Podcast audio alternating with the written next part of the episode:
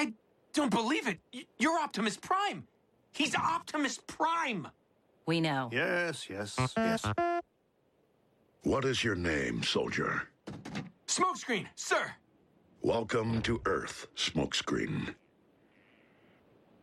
It's an honor to be here. Welcome to Talking Giants, presented by John Boy Media. I'm your host, Bobby Skinner, here with Justin Panic. It's draft week. Today, we're going to be previewing the offensive tackle class, going through eight guys. Justin, it's smokescreen season. We're hearing Justin Herbert rumors. It was a, a crazy weekend. How are you doing, man? Smokescreen season and uh, rumor season, and also fire alarm season. You'll get to you'll get to hear why in the second half of the show.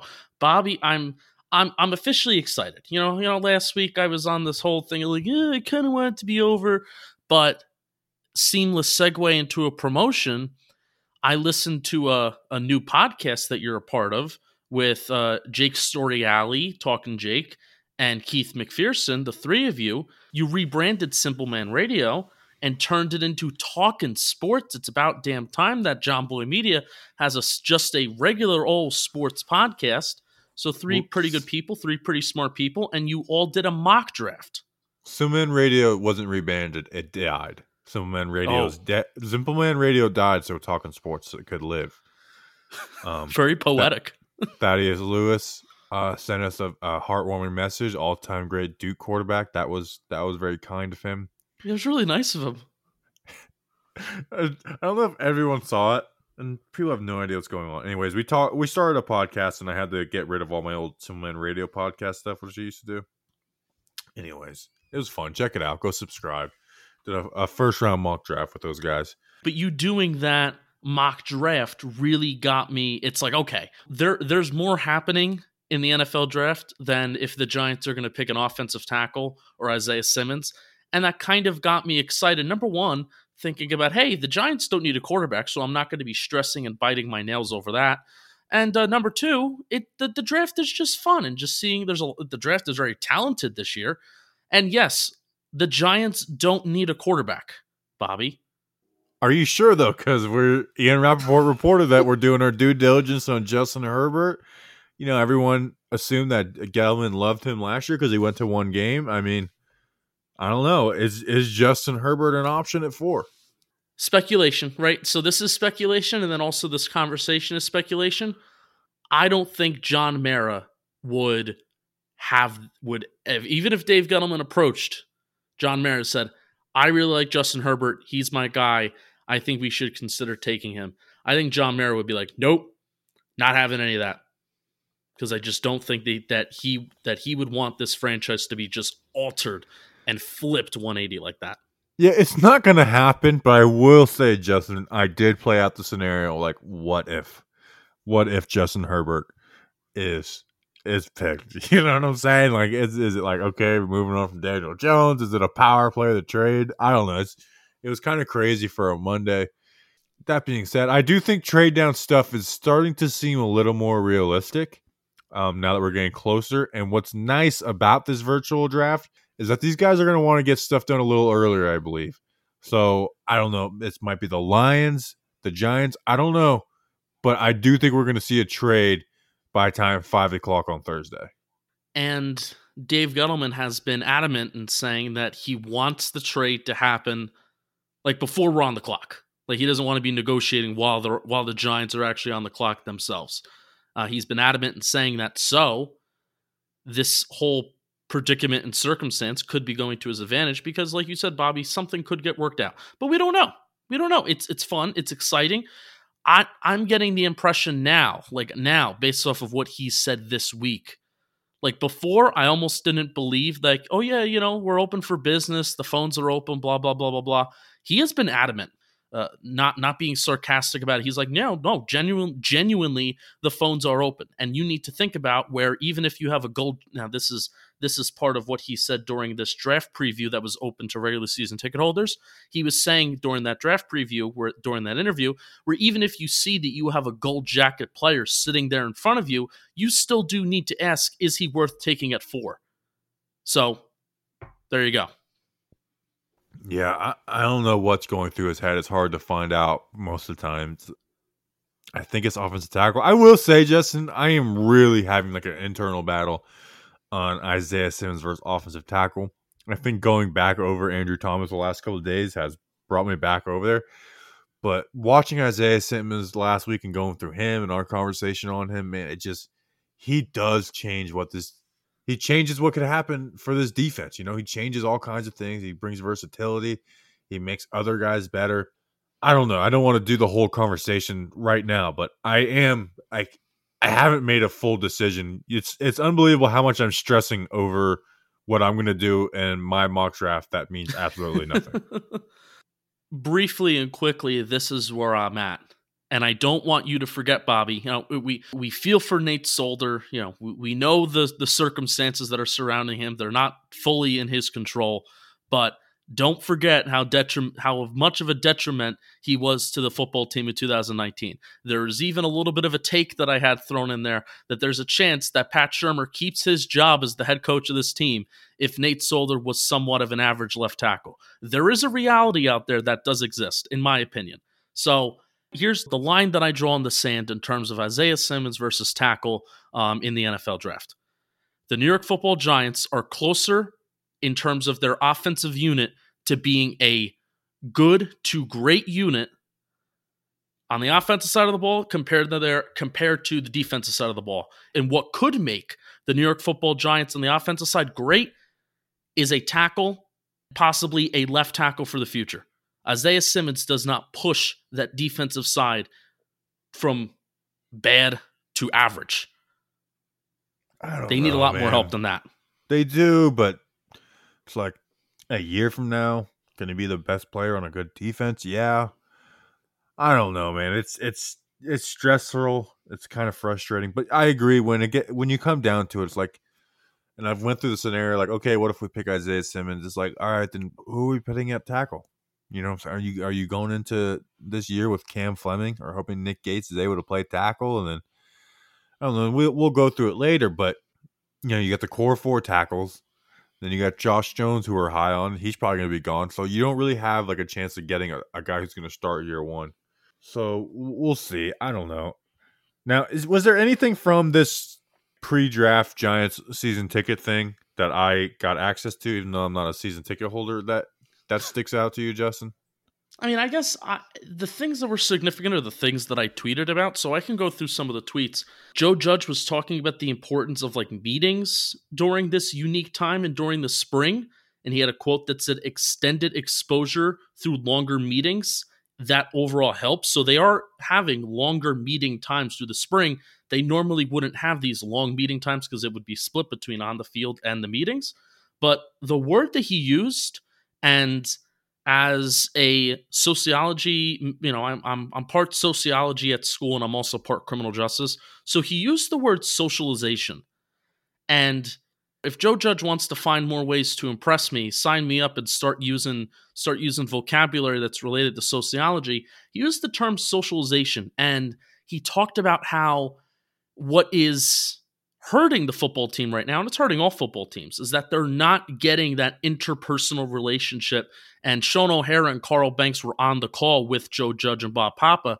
And Joe Judge was like, you know, Shaun, Shaun and Carl, you know what I'm talking about. How after practice, you go and you meet at the dining hall, or after practice, you're going on the golf course and you're golfing with your teammates and you're talking. So he is making, Sh- one of the things that I like is that he is making sure that through whatever avenue is possible, whatever avenue that may be, the whole socialization pattern and effort, Joe Judge is emphasizing that throughout this offseason process, which I thought that is fascinating. Another word for socialization, I guess in this case, is is team chemistry.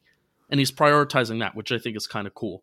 Addressing them all through Skype or whatever, it's got to be really weird. I wonder if he's calling them out by names yet. You know, if he's allowed to say their names in their meetings, or he like, "Hey, you," and number eight. uh, what do you what do you do if you get cover two with a go route with a comeback on the X? And I wonder if he's doing any of that. Um, uh, what I thought was funny was Shaun O'Hara telling Dave Gettleman that he wouldn't get any grief if they picked an offensive tackle. Like, you don't understand this fan base, Shaun O'Hara. Like, we love you, Shaun, but you have to understand that he will get so much grief no matter no matter what he picks, he's going to get grief.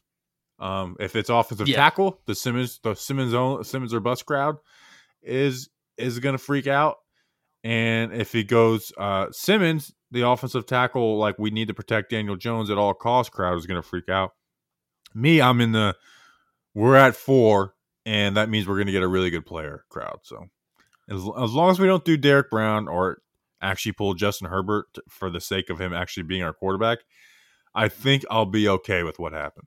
Another thing that Joe Judge was talking about, and we were, I don't know if I mentioned this on the podcast, but I definitely was talking about it with Frank the Tank on Twitter when we were talking about Willie Gay Jr. and some of his suspension issues and the fact that he's from Mississippi State and Joe Judge has connections back at Mississippi State. And Judge was talking about how the connections him and his staff have with college programs have been beneficial during this draft process. And the quote was, You want someone to tell you the hard truth about a player and not just like, uh, if you're contacting a random college coach, the college coach is going to have his guys back. So if we're talking about the benefits of having a coaching staff that may somewhat be a little inexperienced on the NFL level, and they're all coming from a lot of them are coming from the, the college level, it's beneficial here where it's like, hey, I know the offensive coordinator from this school. I have that connection. I was at this school a couple years ago. We can call this guy and we can get a good indication, and I know he'll give us an honest assessment on this player. And the Giants, um, I don't think it's honestly worth talking about. Oh, this is the, the these are the players that the Giants met with, but no, that even going back to the scouting combine, the Giants have been one of the teams that have met with the most players. They have done their due diligence with either in-person meetings when they could happen or these virtual meetings with I have to say during Dave Gettleman's interview and during Dave Gettleman's time, I was extremely impressed with just how casual Dave Gettleman was just talking about like oh tech and he's like these meetings have gone a lot better you know even though you want to touch a player he did say that that was an actual quote Yeah, he said he wanted to touch a player. That was funny. That was like the one like Dave Gettleman line. Did you see our, our guy JP pulled up a tweet from 2014 that Gettleman's already done? He did t- the 2014 draft virtually through Skype. yeah and that was like his best draft No, it wasn't. You're thinking of it. You must be thinking of like 2013. 2014 was Kelvin Benjamin. oh They did have shoot. Trai oh, Turner that wasn't it. Star Actually, it, it- no, Star was 2013. 2014 wasn't Oh. horrible.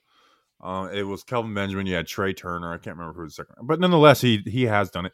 It is funny, like, and we've talked about on this show, Justin. Like, sports media people, they're just not very like funny. I get like there's some computer jokes to be made about Getman. They're funny, but it's sports media people. They're just very unoriginal, so they just make the like repeat the same jokes over and over again. And the computer Gettleman jokes are starting to get a little old. When it's like this guy's not a moron, you know what I'm saying? Like you may not agree with his philosophy philosophies, but he's not an actual moron where he doesn't know how to like he didn't get to the GM of the Carolina Panthers and the New York Giants and just be like, "Oh, uh, the computer, uh, to write everything on paper. Give me a a, a spiral notebook." Like he's not a moron. Like as much as some people can't stand him and you can not like him and disagree with his philosophies, he's not an actual idiot where he doesn't know how to use a computer. yeah I- overall it was just nice to hear that the process and what has been happening and how he's been approaching his day-to-day his new day-to-day business didn't seem like there were any problems. So that was nice to hear. And then the last thing that i want to share no there's two more things two quick things. Daniel jones calls alex Tanney and colt mccoy two older guys. He's excited to learn from two older guys so i thought that was a burn. And um, blake so boring. Blake Martinez shares a phrase he used back at Stanford intellectual brutality. That's like the way that he approaches playing linebacker. And I said, that's going to be the name of my second autobiography. And that's hmm. it. Nice. I'm not going to read that book.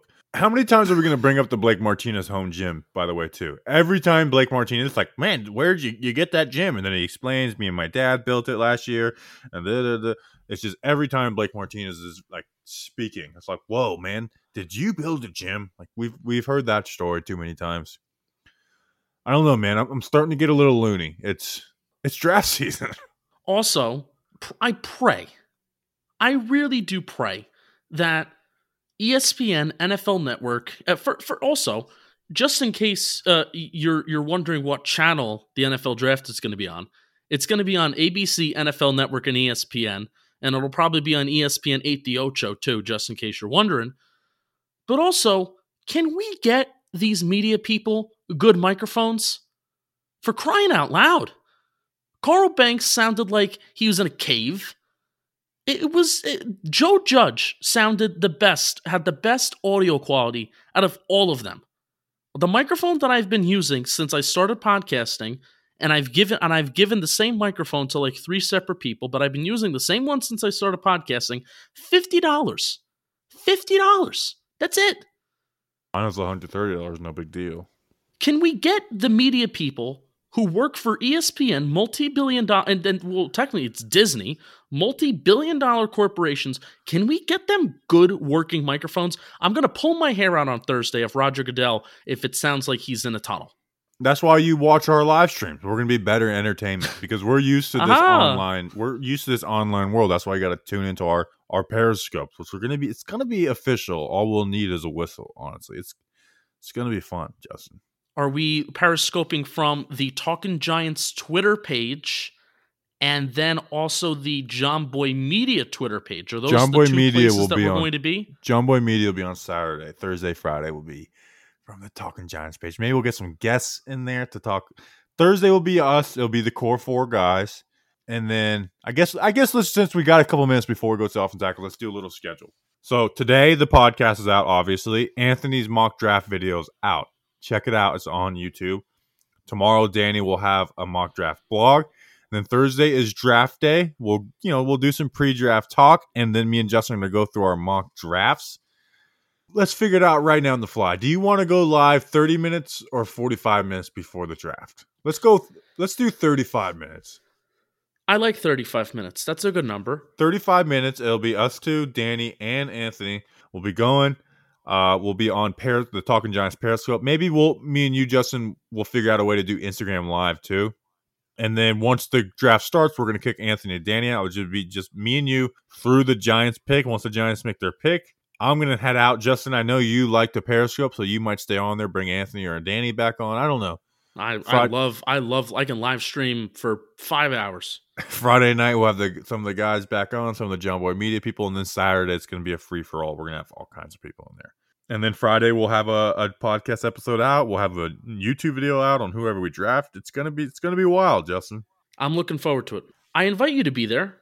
I invite you to be at these live streams. I, I think they're going to be a lot of fun. And why we do what we do is not only to talk Giants and we root for the Giants, but why we do what we do is to build community and to to talk Giants with you all. And I would love if you could be there, even if you are a podcast listener who does not have social media.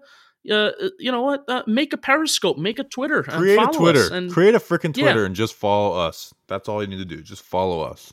Just follow like seven seven people. Uh, That's that's like all all you need. There's like Oh, I seven of us, eight. There's ten. There's like ten important people at John Boy Media. So there you go. Follow, follow Honestly, all 10 of us. screw all the rest of them. Just us. Forget everyone else. Just talking Giants. The rest of the guys, Jake, John Boy, all those guys, screw off. Yeah, we John don't need. Boy. John Boy has enough followers. We don't need them, honestly. It's it's all John Boy us. needs to share. It's all about us. All right, Justin, you got any final thoughts before we go into this offensive tackle class? Um, you know, I, I kind of wish I did. You know, just just know that Giant. Hey, Giants did their due dil- diligence this draft process. I think we shared most of the significant parts of that draft preview because I know not everybody was able to watch that interview. So hopefully we did. Hopefully we did that justice. This is an exciting conversation that we just had about the tackles. We're we're biased, Bobby and I. We're kind of biased because we both are leaning I'm tackles. Um, yeah, okay. Um, Bobby is the most unbiased human being ever. He's the first human being ever, fun fact, to not be biased. Fun conversation. Fun conversation where we break down like the top eight tackles in this draft. So a lot of fun. All right, kick to it. Come on, pay attention in there. Let's go. We got a beautiful day. Work. Play fast. Play fast. Whoa. Ah. All right, Justin, let's take a look at the position that the Giants arguably is the biggest need for them, and that's offensive tackle. The last position group we're previewing before this draft. Hopefully, we don't look dumb for not doing quarterback, and the Giants draft Justin Herbert.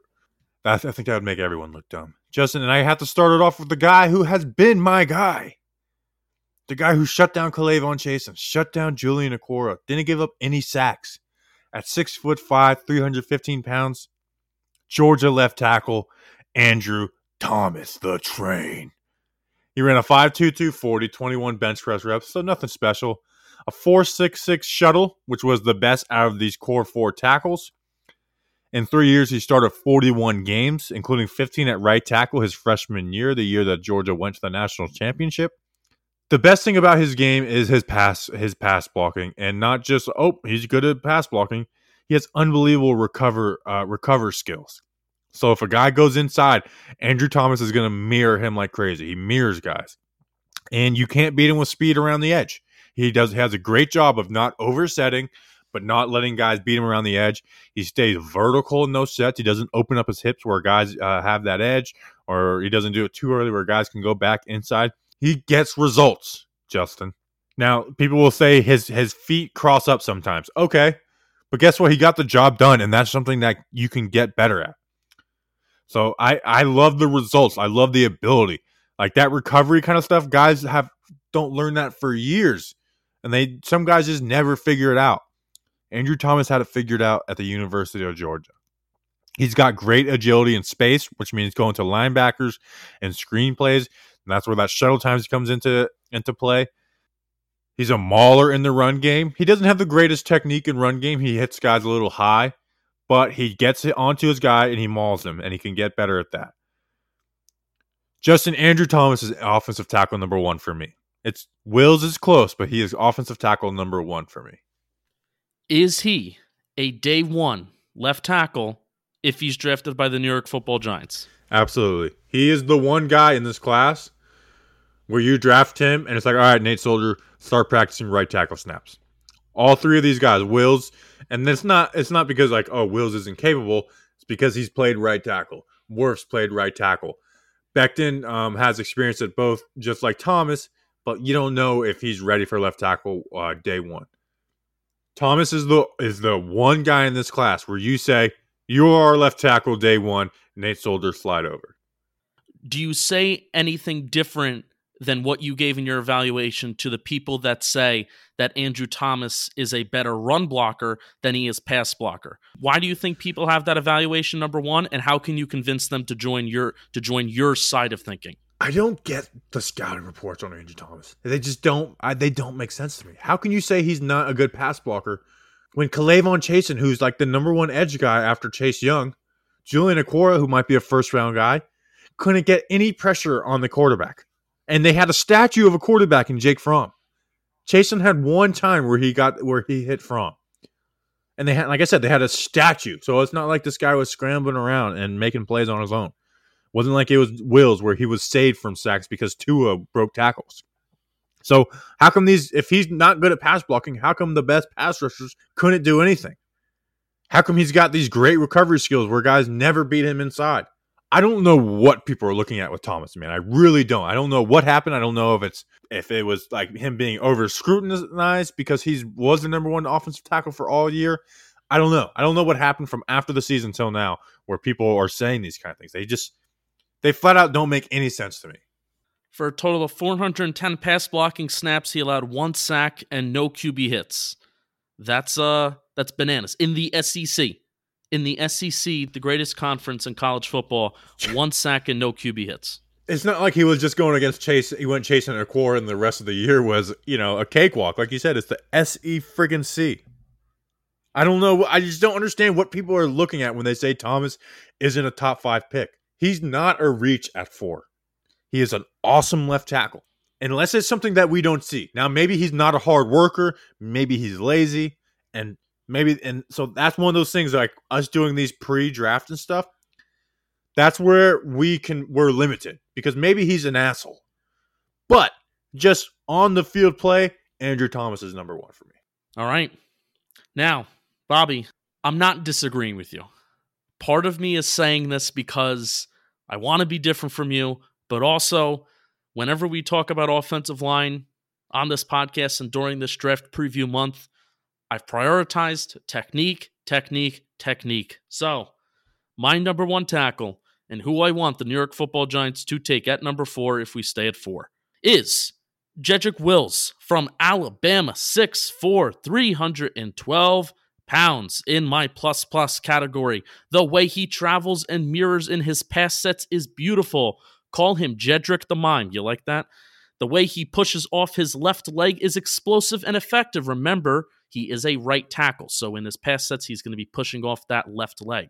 So the way he pushes off his left leg is explosive and effective. He gets a ton of depth from the start. It is powerful. Once he starts to take his first steps back, you can see how his shoulders are square, but his hips are parallel to his opponent across from him. And why this combination is so important is because when your shoulders are square, you are not susceptible to any kind of inside moves, but with your hips being parallel, you are ready to keep up with an outside rush.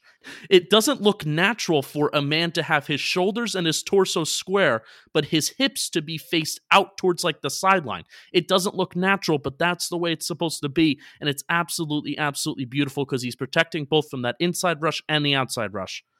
You also rarely ever see him cross his feet or his feet get too close to each other. His feet are always square and he sets an awesome base after his first and second step.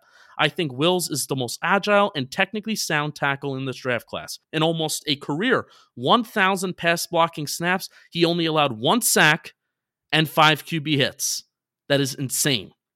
In my plus category, his punch is deadly and nasty.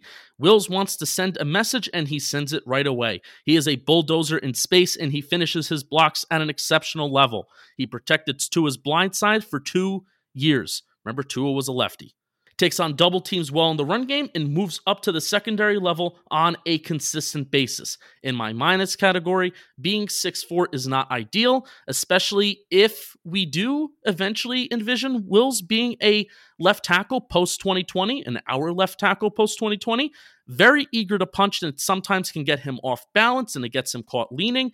If he gets beat in both pass in the pass and the run game it's because he is overextending. Overall i think he has the best footwork and the best technique in this draft class. He exaggerates his movements and exaggerates his technique and i can still hear my father tell me as a former lineman to exaggerate my movements. Wills looks smooth for the most part, but at times he looks choppy and robotic. And that's because, in my opinion, he is exaggerating his steps and his technique. And I love that. I hope that he is practicing every day his pass sets as a left tackle, because if he's drafted by us, that's where his future most likely is, like I said, post 2020.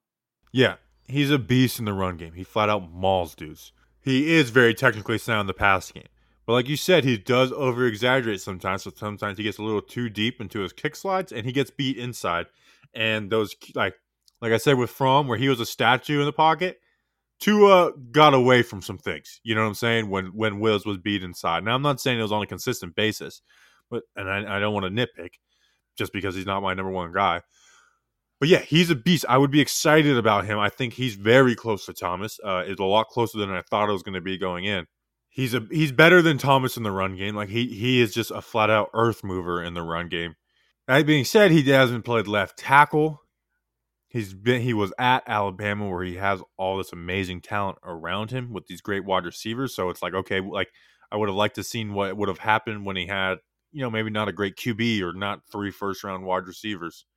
I like Wills. I would be excited for Wills. He's number three after Isaiah Simmons for me on my board at four out of out of him, Thomas, and Simmons. So I don't want I, I like Wills a lot. I don't want to pretend I'm, I do not want to nitpick. I'm I'm a big fan of Wills. I think it's Thomas, Wills, and I think the other guys are I don't want to say at a different tier, but they're not at those two guys level.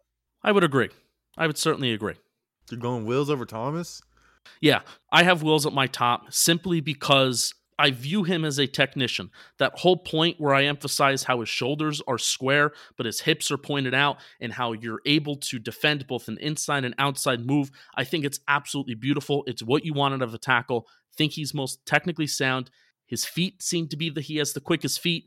If I'm going to preach uh, being a technician, if I'm going to preach technique and how I evaluate offensive linemen, and I do not have Jedrick Wills as my number one offensive tackle in this year's draft and who I want in blue, then I think I'm a hypocrite, Bobby. So that's why he's my number one guy.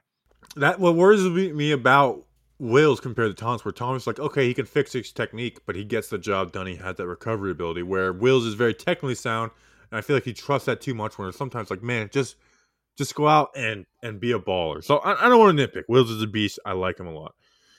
All right, next on my list, who would be number three for me, at six foot seven, 364 pounds, out of Louisville, Mekhi Becton, the guy who likes to cook too much, said an anonymous scout. How funny is that?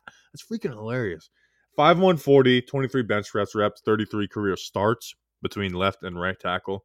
Becton's a flat out mauler in the run game. I don't think I've ever seen a prospect, at least in my last five, six years, just maul dudes in the run game. It's it's low key just funny the way he just demolishes dude. He's got a good initial punch, which is a big part of that he has the athletic ability with a guy like that. Like he has the athletic ability to get to the second level. He has the ability to like stop speed rushers. He can get outside on these outside zone things. He doesn't seem like the smartest guy, at least right away. And you know, part of that could be coaching. He would he didn't do great against stunts. He opened up a tad bit early. Not not not huge. I'm nitpicking a little bit, but he did open up his hips a little too early. Not Nate Solder level, but he did it. Mekhi Becton He's not a finished product. The worry is is he ever going to keep his weight in control? Is he going to work hard? I don't know. It's, it's one of those things where we can't know this about a guy, but just as far as a player, he's a mauler. He's a beast. He's got ton of potential. He's better. I think he's a better prospect than Bryant McKinnie in the Vikings. I went back and watched some McKinnie to like compare, and I think he's a better prospect. So if if Becton puts in the work, there's no reason this guy can't be a left tackle for ten plus years. You mentioned the weight and the weight has been the thing that has been on my brain the most because sure you can get away especially at louisville i actually would have liked to see 6'7 364 in the sec i would have liked to see kind of how that worked on a consistent level and if this guy's the, the, the same level of talent like he's being evaluated right now because really outside of notre dame not sure if the competition that he faced was that great number one. Number two, in, in regards to his in regards to his weight, can he keep that weight down and can he keep that weight under control? Um, so that's those are two of the big question marks in, in, my brain about the competition that he faced, his weight, and also his punch. Uh, I, I, thought that for his size, he should have used his punch a little bit more in his pass sets as well. I'm glad we both have the evaluation that we say that Becton is on like a lower tier compared to Thomas and Wills because there are still people that are mocking him to the Giants, and that kind of bugs me a little bit. It's like, are you actually watching how good Wills and Thomas are?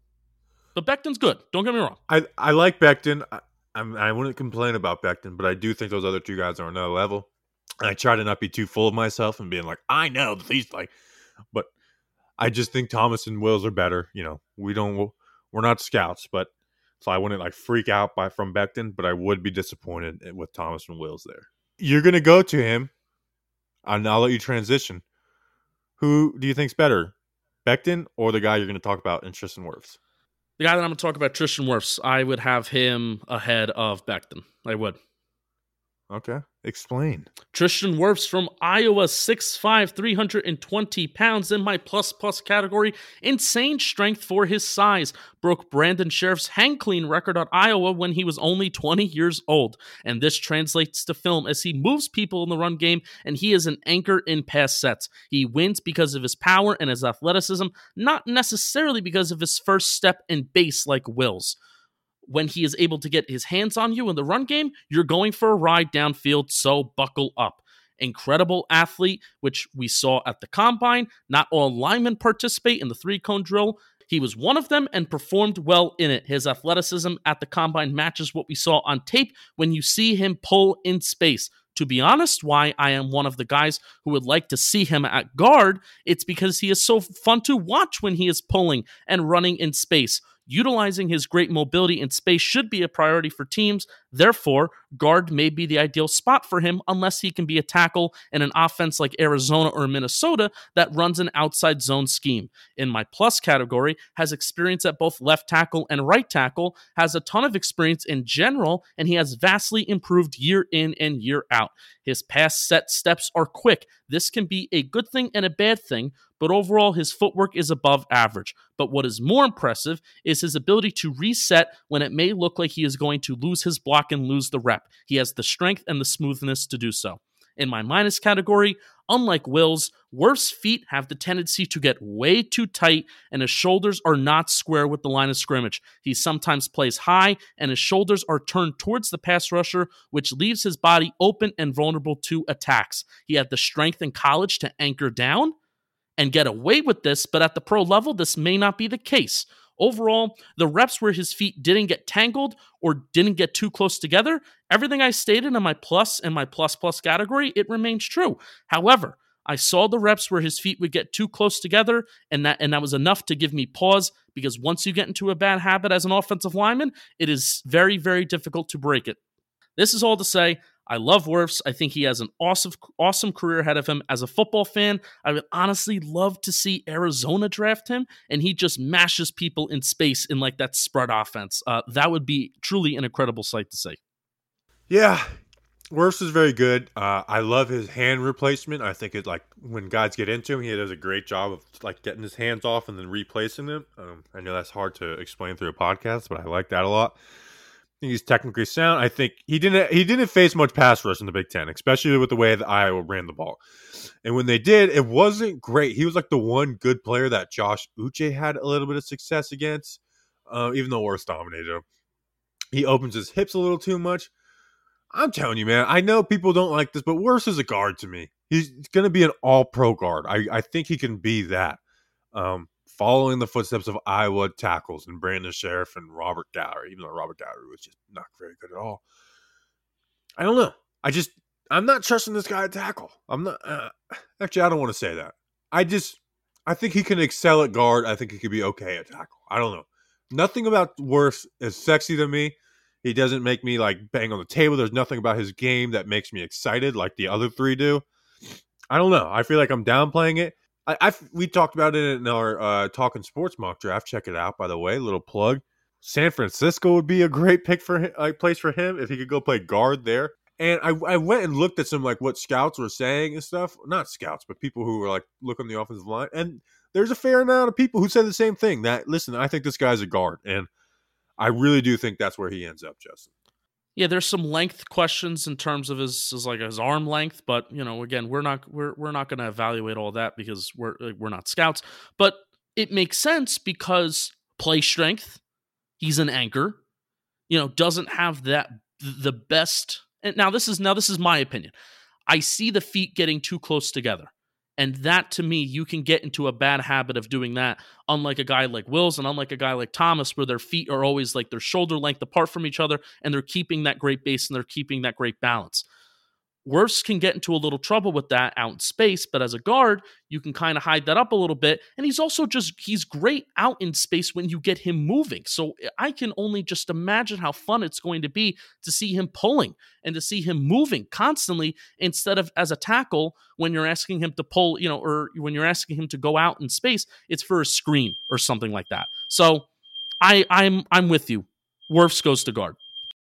What does your fire alarm Sorry. Um, this is the, uh, just just inside info. I might have I might have been able to edit this down, but throughout this entire second half of this podcast, we've been dealing with this fire alarm going on and off in my apartment building. So I'm so sorry. I, I think I've fire? been able to. I I'm so committed to talking Giants that I will die in a fire recording this tackle episode. All right. Well, Danny, get ready because Justin might be dead uh, by the time this draft starts. Uh, all right. Well, we can you can leave that part of the alarm and edit all the other ones out. Next, I'll try. Next, next on my list is a guy who's not next on my list, but you have the guy who's next on my list. So I will talk about who is next on my list, and that's TCU, six foot six, three hundred fifteen pounds, Lucas Niang. Niang. He started 13 games in 2018 and was very good at right tackle. Then he had a torn, he had a hip surgery on a torn hip labrum uh, he got, after seven games in 2019, so he was and he was playing hurt already. Justin, I went and looked at his 2018 uh, game against Ohio State, where he was going up against Nick Bosa and Chase Young. Did a very good job holding his own against those two. Like it was, it was really impressive. Now his pass sets are kind of sloppy, but he gets the job done. And like I like a big thing with this is keeping good proportion with the pass rusher, where they're not speed rushing you, but you're not also not oversetting and leaving the inside open. I thought he does like that's the thing I look at the most because it's hard to get a feel for that as an offensive tackle. He does a really good job against that, and that's why he had success against Bosa and Chase Young. He's got a good hand strike in the run game. Um, he's a little slow, but he gets to the second level pretty well. We'll see how that you know translates to the NFL.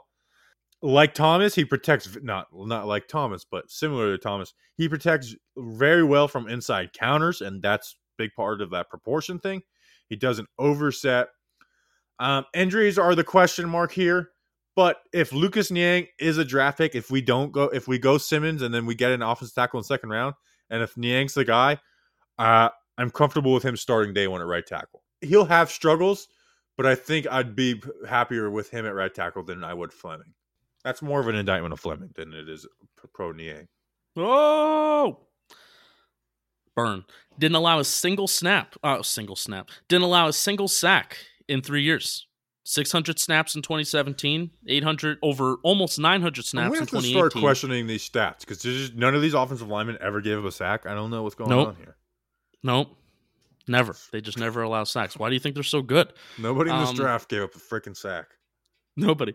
No, I have I have a guy. I think this I think this next guy uh might have might have given up a sack, and I'll I'll, confirm that for you. But um, Josh Jones, your guy that you were that you were subtly referring to a, a couple minutes ago before you were talking about Lucas Niang. So Josh Jones, University of Houston, 6'5", 319 pounds in my plus plus category. Great natural athlete who moves well in space. Was asked to pull a ton at Houston and can be a great weapon in the screen game. Allowed one sack, aha, one sack and zero QB hits this year in 325 pass rush snaps. Woof.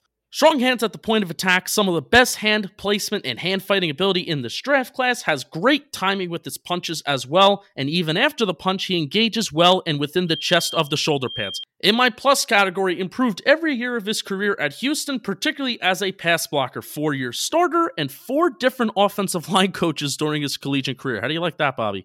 Had an awesome senior bowl, so insert Dave Gettleman senior bowl joke here. But seriously, he dominated the senior bowl with highlight worthy pancakes, and I'm surprised his performance hasn't been talked about more as a reason to possibly put him closer to the top four tackles.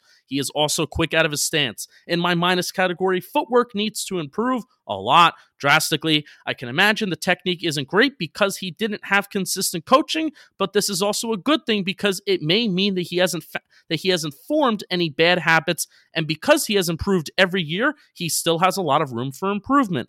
And why he has so much room for improvement is that in, in Houston's offense, we didn't see him run through that many pa- true pass sets in 2019. Houston emphasized their screen game and getting the ball out quick, so that's also probably why his pressure rate is so low as well. Overall, Jones is not being talked about enough. He is 23 and is probably not a day one ready starter. But if the Giants wind up taking, let's say, Simmons round one, I am praying Jones is available in round two. He is not flashy. He isn't going to wow you, maybe outside of his athleticism and space, but he is a guy who can get the job done and become a quality pro with good coaching. I really like Josh Jones. He's closer to the top four than I really thought he was going to be. Like you said, he's got 45 career starts. He just flat out dumps dudes in his pass sets, which is cool. Like if you try and bend that edge around him, he'll dump you. And so that's really good hands. He's got good lean. Like now, he maybe you he, you think he leans a little too much, but if you're leaning and moving guys, I'm not going to be too mad about that, you know. And he's got good hip movement. Uh, love how much he likes to run, like uh, with screens. He pulled a lot at Houston, which is surprising because Houston used to be, you know, that Case Keenum throw the ball 70 times a game kind of stuff. He stays really vertical and patient in his pass sets. I and he and he flat out just moves dudes. I'm a big Josh Jones fan, honestly. Uh, if we go Isaiah Simmons at four, I am praying that Josh Jones falls somehow. How about we live in a world where we take offensive tackle four, Josh Jones is available 36. Yo, people And will we double the down. jokes. People will make the jokes about me only locking offensive linemen, but I would Loki really like that. you know, Dave Galvin's show has not been afraid to double dip. So we go get Andrew Thomas and Josh Jones. We got our tackles for the next ten years. Amen. Who's next on your list? All right, next on my list, and now we're getting to the guys that aren't ready year one. And I think we might start with stop with this. I think we might just do eight guys. Let's if we're getting ready to the draft. Isaiah Wilson, another Georgia guy, six foot six, 350 pounds. He ran a 5.32 40, uh, had 26 bench press reps and a 507 shuttle, 24 career starts. Now he's a hog mauler. He gets movement in the run game. He he's a he's a mauler.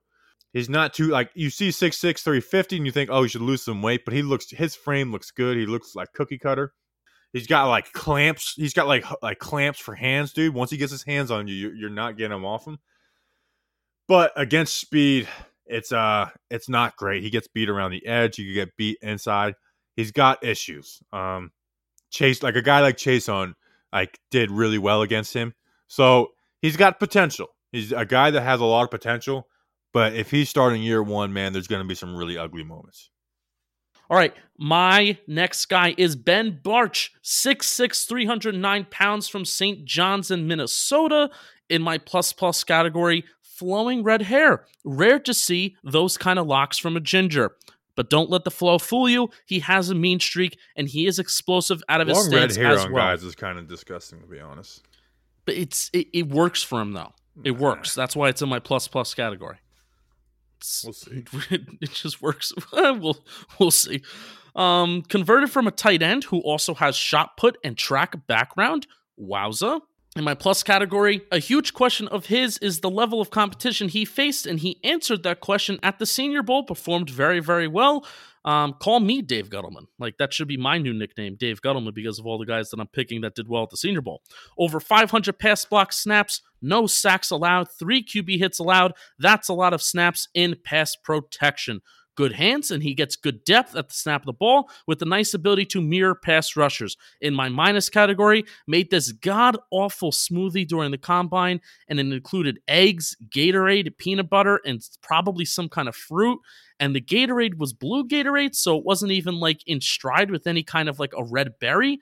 Also on my minus category, inevitably, St. John's, Minnesota, D3 school, so level of competition, um, and also needs to add muscle mass, only 309 pounds. Overall, if it wasn't for his Senior Bowl performance, then Bartch would probably be projected to be much lower, but now he may even be taken in the second round.